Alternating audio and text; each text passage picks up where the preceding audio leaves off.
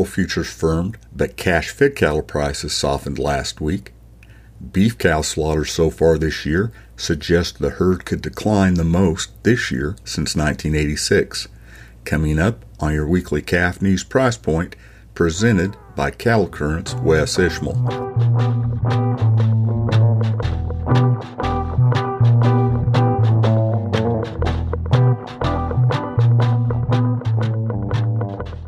Hello, I'm Wes Ishmael. Welcome to your weekly Calf News Price Point podcast for the 31st of May, sponsored by the U.S. Roundtable for Sustainable Beef, which emphasizes a better future for beef includes you. When it comes to improving sustainability in the beef industry, we're all in it together from pasture to plate. We are connected by our supply chain, and our efforts are made stronger by common goals. The U.S. Roundtable for Sustainable Beef set goals to maintain and improve our grazing land and water resources, reduce greenhouse gas emissions, increase efficiencies, and care for our animals and our people. When we work together, the benefits come full circle. Take action to protect the resources that sustain us all at usrsb as in beef.org forward slash goals, or more simply, usrsb.org and look for the Goals tab. Now to the markets.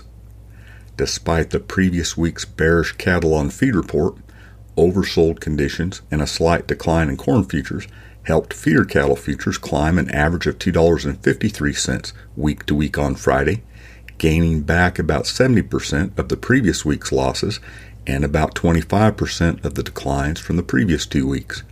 Corn futures closed an average of about 2 cents lower through the front six contracts week to week on Friday.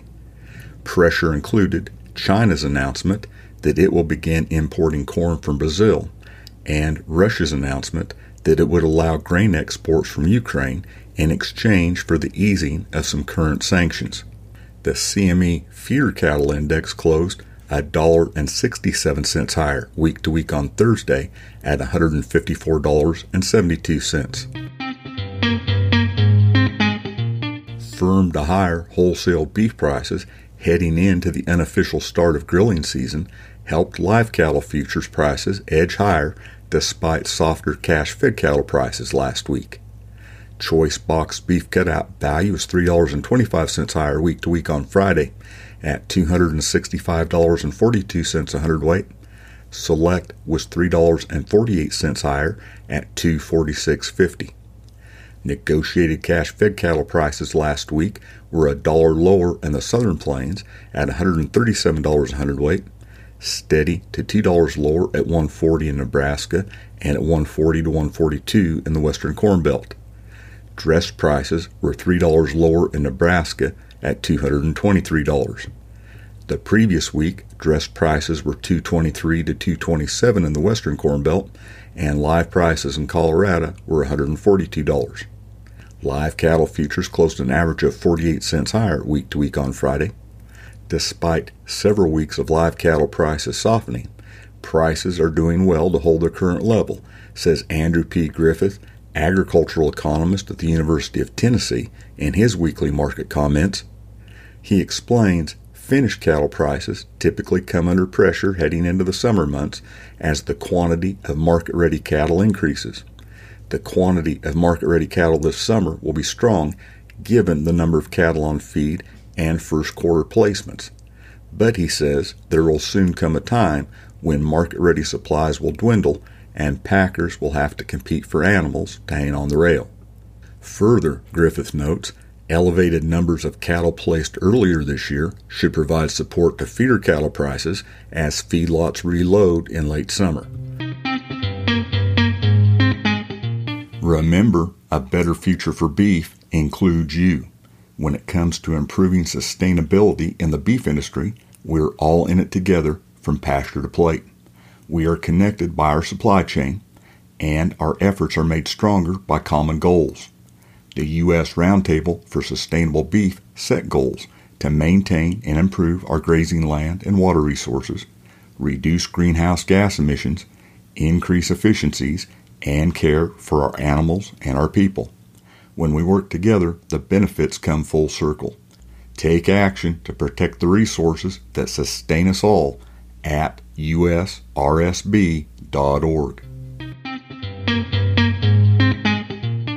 Drought, high input costs, and other factors continue to delay the expected significant upturn in cattle prices, but dwindling cattle numbers will ultimately hold sway.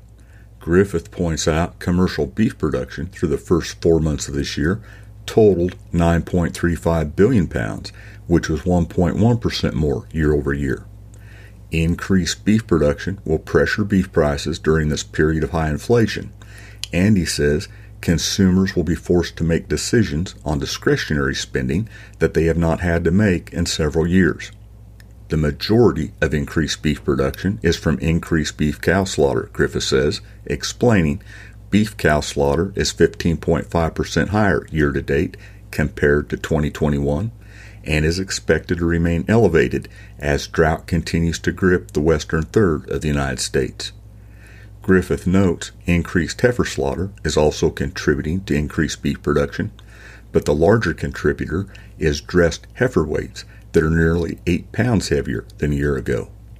By any measure, Derrell Peel, Extension Livestock Marketing Specialist at Oklahoma State University, says national pasture and hay conditions are off to their worst start in 35 years as drought continues to grip various parts of the country. According to Peel, Based on the latest drought monitor, the nation's drought severity and coverage index was 183 out of 500, the highest in mid May for any year of the data going back to 2000. He adds that pasture range conditions at the beginning of the season, as classified by USDA, were the worst since 1995. At the same time, Peel notes national hay stocks May 1st were 15.1% less than the average for 2012 to 2021. Hay stocks in the 17 western states were 21.7% less.